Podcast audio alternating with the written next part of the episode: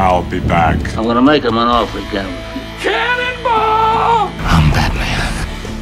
What? Oh my god, they killed Kenny! The Force is with you. He's alive! I hope.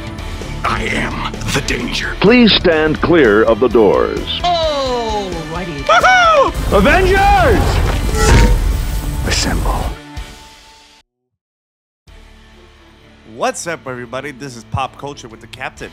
I'm your host, Captain Carlos Montalvo, and yes, I'm back. Today, I will be discussing the releases of two great trailers. The first being Zack Snyder's cut of Justice League, as well as Emma Stone's Cruella. I will also be discussing the anticipation in regards to the King Kong vs. Godzilla movie, my opinion of what's happening lately with WandaVision, and it's awards season. So I'll be discussing two movies that are currently available on both theaters and on streaming websites Judas and the Black Messiah, and one of my personal favorites from last year, Promising Young Woman. Now, let's get to it. To start off today's episode, I'll start off with Zack Snyder's Justice League trailer that was released on Valentine's Day. In case you don't know why we're having this revisit of Justice League and from the 2017 version, let me give you a brief history. The history is that back in 2017, Justice League was having a lot of production issues, many of which is due to the creative differences from both Zack Snyder and Warner Brothers. And by the time that they were editing the movie, tragedy happened to Zack Snyder, in which his daughter passed away. And because of the situation, he had to leave the post production duties and left all the helms to Joss Whedon, aka the director of the first two Avengers movie, as well as the creator of shows such as Buffy the Vampire Slayer and Firefly. So for so while Zack Snyder was coping with the recent loss, Joss Whedon took over the post production. But while the post production was happening, they decided to do some reshoots in order to bring the movie more lighter comedic tone. And when they did that, they had to deal with notable changes, most of which from the 2017 movie were the um, the comparison between the darker and lighter tone, adding a little bit more humor, and most notably, Superman's mustache being CGI because during the time when they did the reshoots, um, Henry Cavill, who plays Superman, had, was filming the Mission Impossible movie Fallout, and his character had a mustache. And because he was filming those two things, Paramount literally told Warner Bros. that he cannot shave, so they had to digitally remove it in the most uncomfortable moment in the entire movie. And so when the mo- the 2017 movie was came out, and it was a disaster both financially and critically, most of which it didn't make that much money. So by the time the movie was released, um, they didn't make money. Um, it was considered one of the worst of the DCEU movie. A lot of changes had to be made, and so on and so forth. Basically, we were prob- possibly not getting another Justice League movie. But, lo hold, behold, we have this fan base in which they all believe that there's a cut, the original cut from Zack Snyder. It created such a social media um, that people really wanted to have that cut. So the hashtag release the Snyder cut was born, as well as groups and um, social media campaigns, petitions to bring Zack Snyder's original cut, which basically is his vision for the original movie was before Warner Brothers and Joss Whedon's took all of the stuff from post production. Year by year, rumors became actual. Um, there's been teases from the director Zack Snyder as well as the original stars. And um, one of the most unbelievable thing was that during the 2019 New York Comic Con, um, a fan paid uh, money to have a billboard on Times Square uh, with the classic um, hashtag known as Release the Snyder Cut, and thus created the stir of people wanting to see this cut of Zack Snyder. And then came a year later after that, Zack Snyder, after doing a virtual screening of Man of Steel with Henry Cavill, they both announced that they're going to do the Snyder Cut. And thus, the dream of the Snyder Cut has become a reality. That's the story of the Snyder Cut and how we've gotten into this point with the new trailer. And for me personally, I feel that this trailer is very exciting and it felt like this is a complete different film than what it was in 2017. Now that I talked about Justice League, I'm going to talk about the trailer of Cruella, the the standalone movie from the classic um, villain from 101 Dalmatians. And I got really impressed with the trailer. I felt that it was the tone felt more darker and more serious. And I felt that this is a great progression for Disney because it felt more like a thriller type um, feel in which we get a sense of Cruella's descent to madness, as well as having a more adult type of theme with the movie. Like you have her walking around with a huge bottle of whiskey. You have her going incredibly insane with a fashion catwalk. You have shots in which this is my favorite shot in which she walks into a party and she lights up a flame and turns into a she burns her dress into in order to reveal her um, red dress. I thought those that's very more um, serious and very different from compared to what they did with their first um, Disney villain standalone movie with um, Maleficent. And I felt that Maleficent did a good job in humanizing her. This trailer basically just shows her descent to madness. But the problem is that I have a feeling that Disney might um, humanize her, and that's the problem. That character, there's nothing about her that can be humanized or can have a redemption arc. The reason is that she basically kills animals in order to get their skin or their fur to create some fashion like outfit and stuff. And there's nothing about that that is more humanizing. She she feels she's cocky. She's insane. There's a point about her where she has no remorse of her actions. And the fact that they're going with um, bringing this origin story live action, especially with the incredible Emma Stone, I feel that they really need to stick the landing and bring in that darker tone and not humanize her in any possible way. And it's great that we're having a, the movie has some great cast in it, such as Emma Stone, in which I feel that it's perfect for her, um, as well as the appearance of Emma Thompson and Mark Strong. I feel that those supporting characters can bring an element to um, the evolution of Cruella. And I just hope that thi- this movie goes the way it's supposed to go. And please not make her humanized. And there's a potential, I read this rumor somewhere in which this movie is a prequel to um, Glenn Close version of Cruella from the classic movies from the 1990s.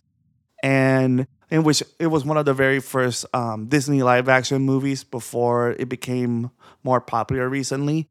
And I just hope that if this is true, then I feel that this is going to be a great thing, especially because Glenn Close's um, Cruella portrayal is super underrated.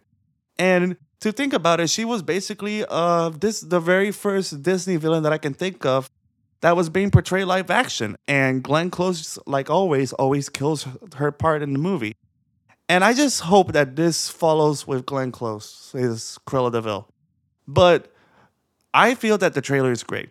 It has some great shots. It felt more sinister. It felt more chaotic. It felt like what Cruella represents in this chaotic, psychotic, animal cruelty, like villain that we basically became. We were afraid as kids. Like me personally, I got super afraid of Cruella de Vil when I was a kid, and this movie just shows the madness of Cruella eh, from the shots, from the tone, from the camera work. And this is a great trailer. I just hope that this trailer can follow up with the movie. And I hope that the movie does a great job. About a month ago, Warner Brothers released the very first trailer to Godzilla versus Kong. And my God, I cannot wait for this movie. This is literally the clash of two of the most iconic monsters in film history. On one side, you have Godzilla, literally the embodiment of what a movie monster is supposed to be portrayed. This super humongous lizard in which it's indestructible, super overpowered. And on the other side, you have Kong, the king of Skull Island, the monkey that basically went to New York and destroyed the basically the whole city before being gunned down by planes. And now you have these two monsters battling out in the big screen. So this is gonna be epic. And this is gonna be the first confrontation since 1963 in which their first like fight happened in the titular King Kong versus Godzilla. But now this is gonna be a different experience because ever since they started the whole monsterverse because this is what they labeled it the monsterverse has become more of bringing those monsters to life in the most epic way possible with cutting edge visual effects breathtaking like cinematography and stuff for me godzilla godzilla king of the monsters which is like the last movie was beautifully shot especially with the um, color schemes especially with the blue and the fights between Godzilla and King Ghidorah, Ghidorah um, the appearance of Mothra. I thought those visual effects were amazing compared to what it was back in the day. Because back in the day, they basically just put a guy in a suit and they just battling out like um, they just battled the monsters was just basically uh, just two guys battling out like having um, hand fights and stuff like that. And it's a great progression. Like we went from there from back then to now in which the visual effects has evolved exponentially from and from like the first Godzilla movie when we first see Godzilla we I was in like jaw dropped intimidated. I felt that that Godzilla was scary and stuff. And then you have Kong Kong Skull Island which is the movie that came out in 2017 in which Kong is like this huge is gotten way bigger compared to the other Kongs. And this Kong is more like like like I believe 50 feet tall or possibly more. And this guy is just throwing a freaking palm tree in the middle of the freaking um, helicopter. He basically kills off like a bunch of monsters in his path. And then in Godzilla King of the Monsters, Godzilla is facing not one, but two or three more titans and monsters in the most epic way possible. And I feel that these visual effects has evolved exponentially, and I just really cannot wait to what they're gonna do in this movie.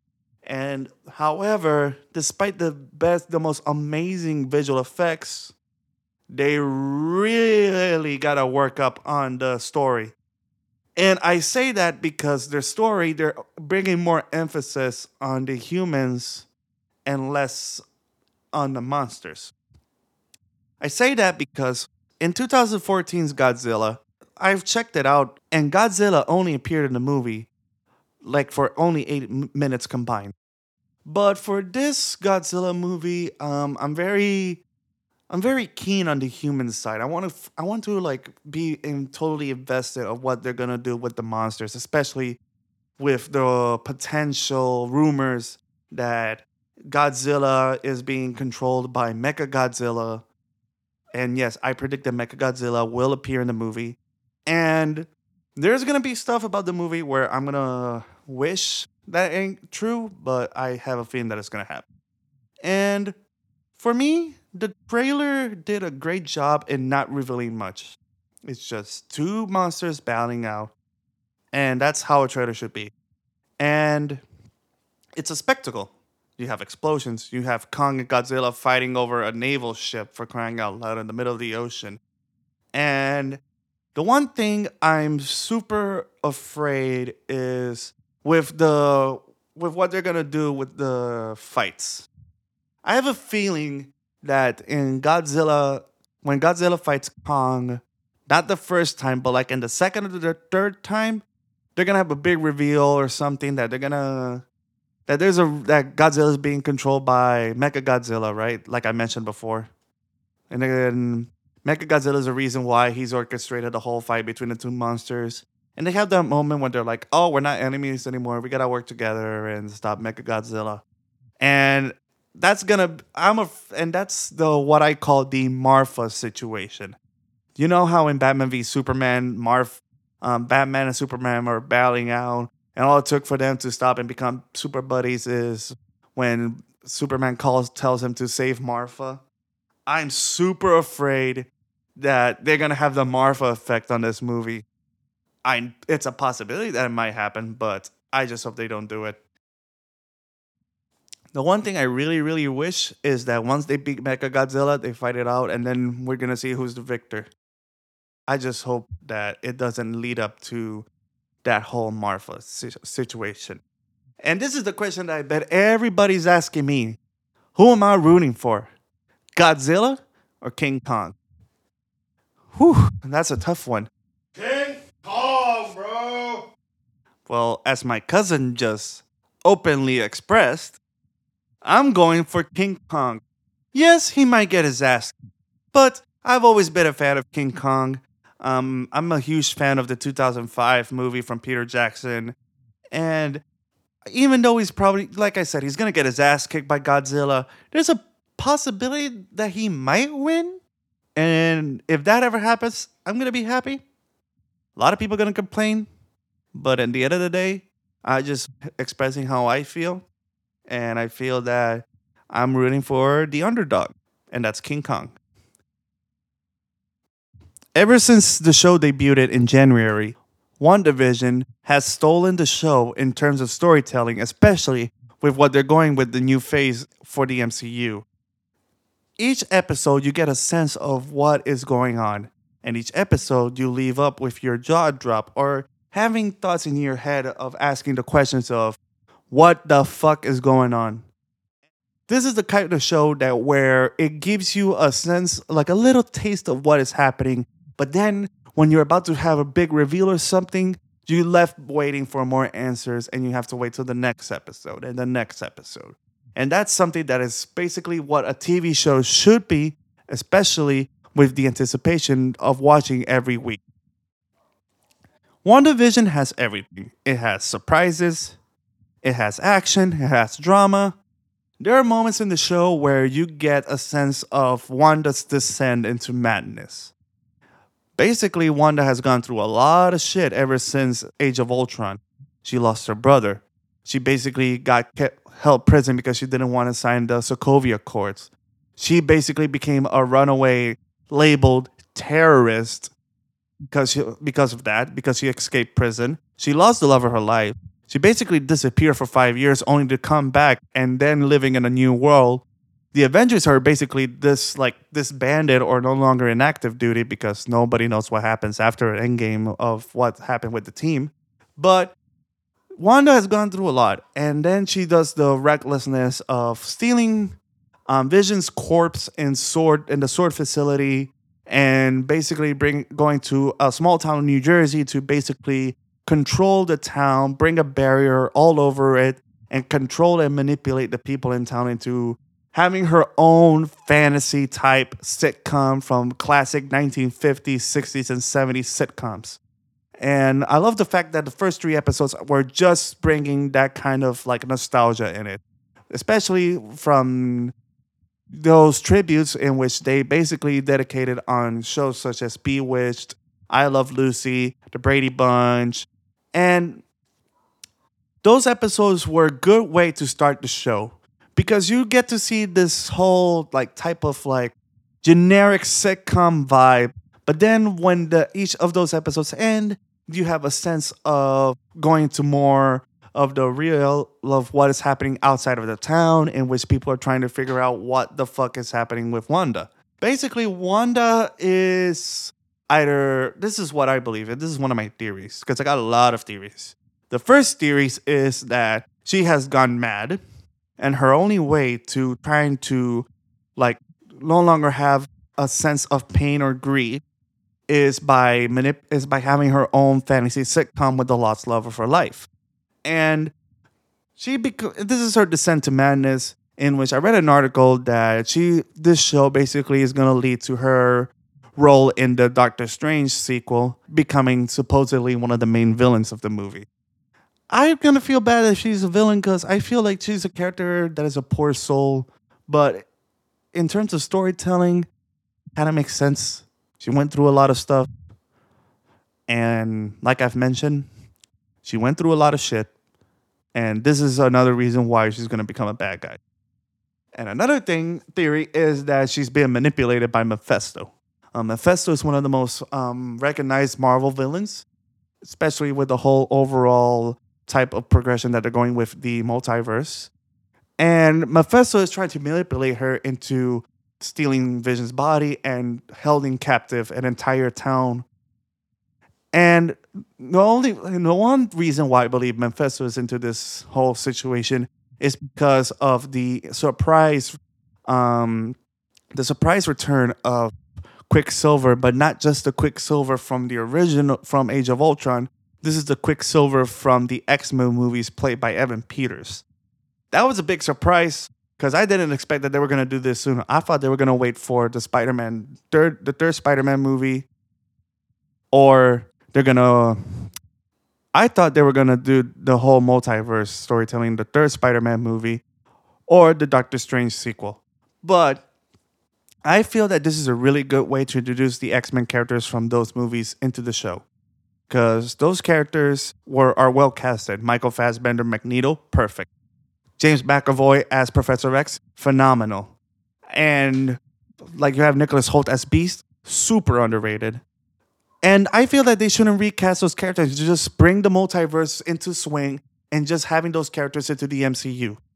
And thus, but because of having those characters in those movies, especially with the cast from the Fox movies, there's no hassle of recasting it you have those guys already have a well established, already well recognized with the characters. You basically just have to introduce them into the, the whole multiverse concept. Similar to just having Deadpool in the MCU now, where we have Ryan Reynolds, and thank God the movie's going to be rated R. The one thing that is heartbreaking is the fact that Hugh Jackman as Wolverine will possibly never return. Because for first, he basically decided to retire the character. As in like he's never he's no longer playing the character after the incredible payoff in Logan, and in that and when you put it in that in that work in that way, when you put it in that way, Logan was a proper send off to Wolverine, especially for Hugh Jackman. But on the other part, he's Wolverine is now back in the MCU, and we could have a lot of potential stories, especially with Hulk, um, possibly Iron Man if he ever comes back, joining the Avengers, there's a lot of material that it could do with the MCU. I just hope that Wolverine, in some way or manner, gets into the MCU. I pray to God that Kevin Feige or someone in Marvel Studios try to convince Hugh Jackman to come out of retirement and come back as the Canadian mutant Wolverine. And besides the whole fact, I feel that this show, WandaVision, has done a great job of not introducing introducing the multiverse, but also with the characters and the progression for what is about to come in the new phase. Because Endgame may be the perfect ending to what was perceived as the end of Marvel's, but it's only just the beginning because there's a lot of stuff that they're going to go with. And WandaVision is the first step towards the new phase. I feel that this show is great. You should watch it. If you're a Marvel fan, and if you're not a Marvel fan and are and just watching the movies, I feel that you should take a time to really watch this show and try to see what they're going with later on, especially with the upcoming movies and TV shows. Well, the time has come for award seasons. And this year is a completely different way. Because of COVID 19, award ceremonies have either been postponed or presented in a different manner. Events such as the Grammys and the Emmys were basically held virtually online, in which the hosts might are in physical sets, but the nominees are basically presented on like from video footage from from sites such as Skype and Zoom. So for the net, the first step for Film Awards season is the Golden Globes, in which it will happen on the last week of February. The first time in a while because usually the Golden Globes is being held on the first like first 2 to 3 weeks of January. But because of the COVID-19 pandemic, it has been delayed and has been delayed now and there's been new rules and regulations in which the rules are that any movies that have been released from any movies from 2020 that has been released before the last week of February are eligible to participate in the awards contendership for the Oscars this year. And so far, the Golden Globes, the Screen Actors Guild Award, and Director Guild Award have been have established their nominations. Out of because of the whole pandemic situation, there are some movies that are available on streaming websites, and there are some that haven't been released yet, but will be released in theaters and on streaming websites.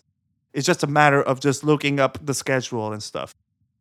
I stumbled upon two movies that are nominated for major awards, um, but mostly in fi- in best film and acting and directing. Those two movies are fantastic in terms of storytelling, um, acting performances, directing, cinematography. And these two movies are Judas and the Black Messiah and Promising Young Woman. Both are currently available at theaters and streaming sites. For in the case of Judas and the Black Messiah, it is only to be streamed at HBO Max. While Promising Young Woman, it's you can either rent it in iTunes or you can get it at Vudu, Movies Anywhere, or anything or anywhere that you can basically rent the movie and watch it. I'm gonna start out of the two with Ju- Judas and the Black Messiah. For this movie, I watched it in theaters, and to say the least, that this is a, the movie is about the story. The story is about Fred Hampton, an important leader of the Black Panther Party in the 19, in the late 1960s, in which he became a revolutionary um, leader for the Black Panther. He's been trying to um, make a lot of changes, both positively for the Black community, especially in rural Chicago, while at the same time facing a lot of like um, backlash and racism from not only the town but also the U.S. government, in which they label him as a terrorist. And it's about most of his life up to the point where he's been. But it's mostly about his life up until his death at the age of 21 when he's betrayed by one of his members, um, Bill O'Neal, in which he is a FBI informant that was forced into joining the Black Panther in order to have his record clean and start a new life. And it has Bill it has Bill O'Neal infiltrated Black Panther and f- basically giving the FBI information, becoming an informant, and not only that, but slowly trying to f- slowly seeing his um him having full regret of betraying Fred Hampton and this story is something of an incredible triumph in terms of in like powerful filmmaking, especially with bringing political social commentary into a film. Um, it's incredible that this movie from 1969, from the that takes place, it's incredible that this movie takes place in 19 in the 1960s, and this is coming in the late 60s, in which both Malcolm X and Martin Luther King just died, and those are two incredible figures that are trying to bring change for for civil for civil rights for the for African Americans and stuff. And what makes it more impacting is the fact that because of their deaths, thus came the Black Panther Party, and the Black Panther Party was there's some I don't know much of the history of the Black Panther Party, but from what I've seen from the movie, um, Fred Hampton was the kind of leader that was trying to unite Chicago from the lower communities, from gangs, from um, from gangs from Puerto Rico, from white, from black, trying to unite in order to bring out um, educational um, curricular activities for children, bringing lessons, and trying to unite uh, lower class Chicago into one singular like group. And the U.S. government especially with the FBI, are can, are labeling him as a terrorist and they're trying to denounce him. They're trying to frame him because he's they view him as a terrorist and a bigger threat to their national security.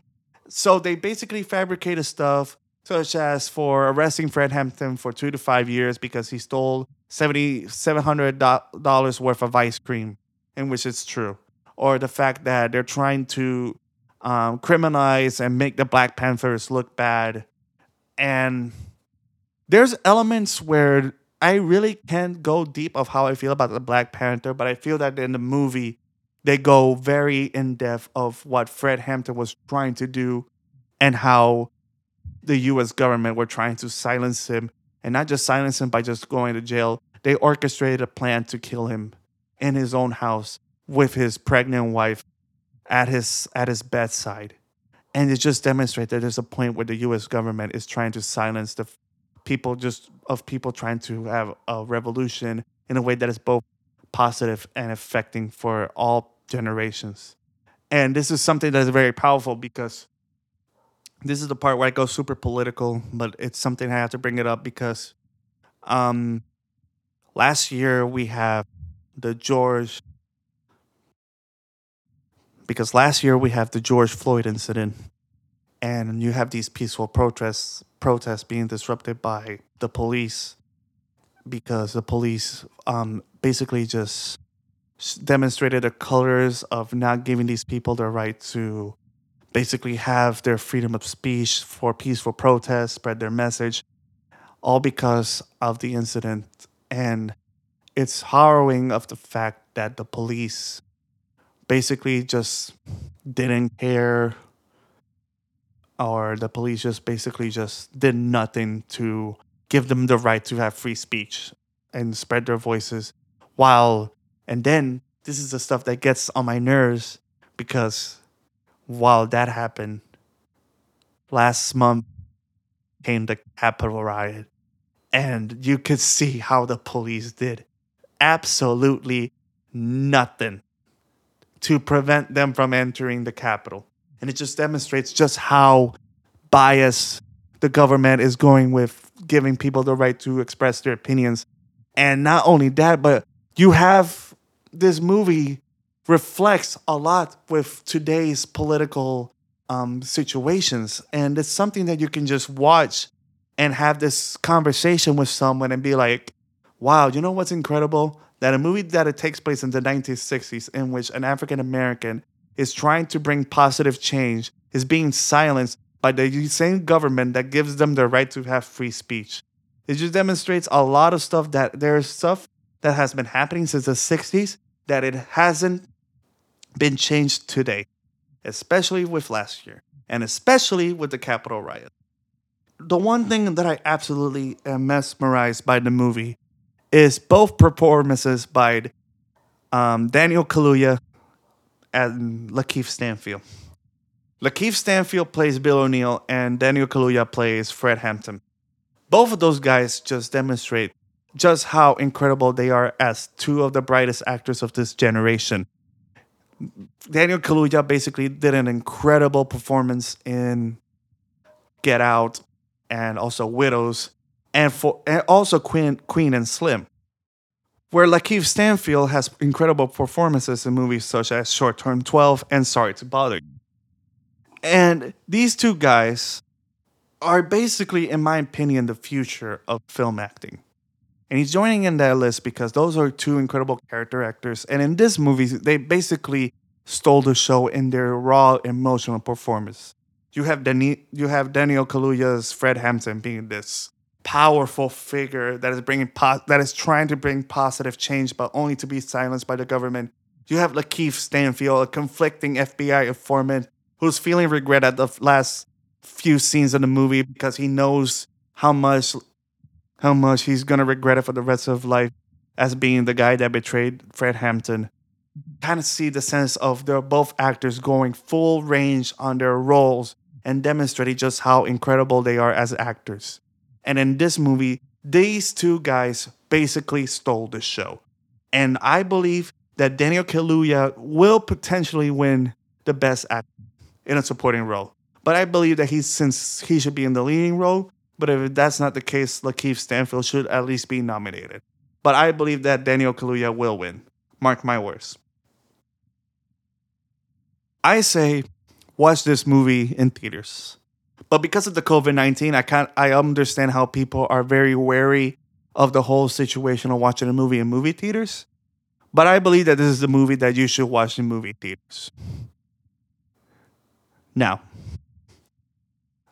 I'm going to talk about a movie that I stumbled upon on an air on an air flight back home.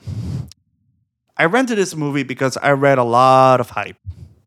And I read and I watched the trailer and I was intrigued by it. The movie I'm talking about is Promising Young Woman. The movie is the directorial debut of Emerald Fennell, in which she's one of the creators of, of the show Killing Eve. And it stars Carey Mulligan in an incredible performance, one of po- possibly one of my favorite performances of the decade, in which the decade already started. But the movie is basically about this woman who gets revenge after her friend commits suicide after being raped by uh, while she was in college and the school and not doing anything about it and it, it's about carey mulligan's character trying to get revenge for the death of her best friend but not just any kind of revenge. Do you see what i mean this is a revenge story that is more psychological rather than physical physical revenge movies are basically like Kill Bill, Django Unchained, Inglourious Basterds, and so on and so forth. And those three movies are basically Quentin Tarantino movies, but those Tarantino movies are perfect physical revenge movies because all they care about is one thing: is trying to basically be the hero in which it's either Uma Thurman in Kill Bill, Brad Pitt in Inglourious Basterds, or Jamie Foxx in Django, in which they're going thick and through. They're willing to kill anyone in order to either get revenge on the people that they screwed over, for in this, or in this case, trying to put an end to um pol- like something's happening in their story and trying to bring and trying to bring justice in their own violent, bloody way. But this revenge story is completely different, in which she focuses on her revenge in a psychological tone. She manipulates the people that got involved in her friend's demise psychologically and trying to bring out the point that in rape culture, there's an element where there's part where people are just gonna brush it off. It's like, oh no, we're just kids. It already happens, you know. And then when she uses psychological um, situations such as manipulating them into getting drunk, um, manipulating people into um, having these um, believing that she's because this is a thing before the whole revenge starts. She pretends that she's drunk in every like daily. She goes to clubs. She gets fake drunk. She goes. She acts like she's drunk, and then manipulate. And then when she gets a guy to drop her home, but in reality they just take her to their place. She breaks out a psychological scarring in which they she waits she stops acting drunk and just scares the bejesus out of them by act by being normal and just saying like what are you doing? Like seriously are you really gonna rape me? and just traumatize them. And that's that's the length that she's going with. She's not about the character is not about physical revenge it's psychological. And her progression in the rest of the movie is she goes full she has a master plan and she executed with perfection on i was gonna say until the end but i am not gonna spoil the movie because this movie is fantastic. But she step by step it's a psychological it's a psychological revenge story. And for this movie to be perfectly captured on film there are two elements that must be given praise. The first of which is Carey Mulligan's performance as Cassie. Cassie is the tit is the main character of the movie, and Carey Mulligan nails it out of the park. I feel like she was a chameleon in a movie. At one point, she goes from crying out from pain and suffering from the death of her friend, and then at the other moment, she becomes this vindictive warrior that is trying to basically spread out the message psychologically. And then at one point, she goes super cold, unemotional, um, no emotion whatsoever, going on with no, with no hassle, goal oriented, and scarring these people to the point of pure, like, depression. And Carey Mulligan for me gave the performance of her lifetime. And she's an incredibly underrated actress. Her work in films such as Shame, Drive, and An Education are examples of the kind of actress that she is. But this movie, she kills it. And this is a and her character is someone where she can be an incredible genius in a way that her she basically perfected the role that the character is meant to be portrayed. And you know how actors there are very few actors that excel these types of like chameleon type performances. A perfect example for this is um, she reminded me a lot. She reminded me a lot of Rosamund Pike's portrayal of Amy Dunne in Gone Girl, in which she um, in which both characters are more calculated and geniuses that are trying to bring out a point and they know and they know how to do it in a way that they can basically psychologically destroy them. But in the, this case, um, like for example, in this case, Amy Dunne basically killed killed poor Neil Patrick Harris in Gone Girl. And I mean, come on, I know it's a spoiler, but the movie was in 2014. I mean, if you haven't seen it, just watch. it. But in this, but Carey but Carey Mulligan's Cassie, she may be calculated, she may feel cold-hearted, but her goal is to psychologically damage them, not have ways of trying to kill someone. She's just trying to bring out the point that this is a phenomenon that is still going on, in which is rape culture. And I feel that if you really, really want to see an epic revenge story in a way that is both different, shocking, and jaw dropping, you should check it out. Promising Young Woman. Currently, I would say that rented now, it's at 19.99 at the moment. But it's I'll tell you this, it's worth the watch. And it's worth the payment because the, that movie, it will leave you it will leave you shocked. It will leave you surprised it will leave you in a state where you're questioning what the hell did I just watch? And you will, and it will leave you mesmerized, especially with the ending. And Emerald Fennell did an incredible job as director. And this is a move this is her film debut as well. And I feel that she nailed it. And I believe that she could win a lot of awards for her directing job, possibly for writing. And to be honest, this is a great way to start her career. So, watch Promising Young Woman. I'm telling you, you're going to be blown away. So, there you have it, guys. This is the conclusion of the new episode of Pop Culture with the Captain. Please make sure to subscribe on Spotify. This is Captain Carlos Montalvo signing off.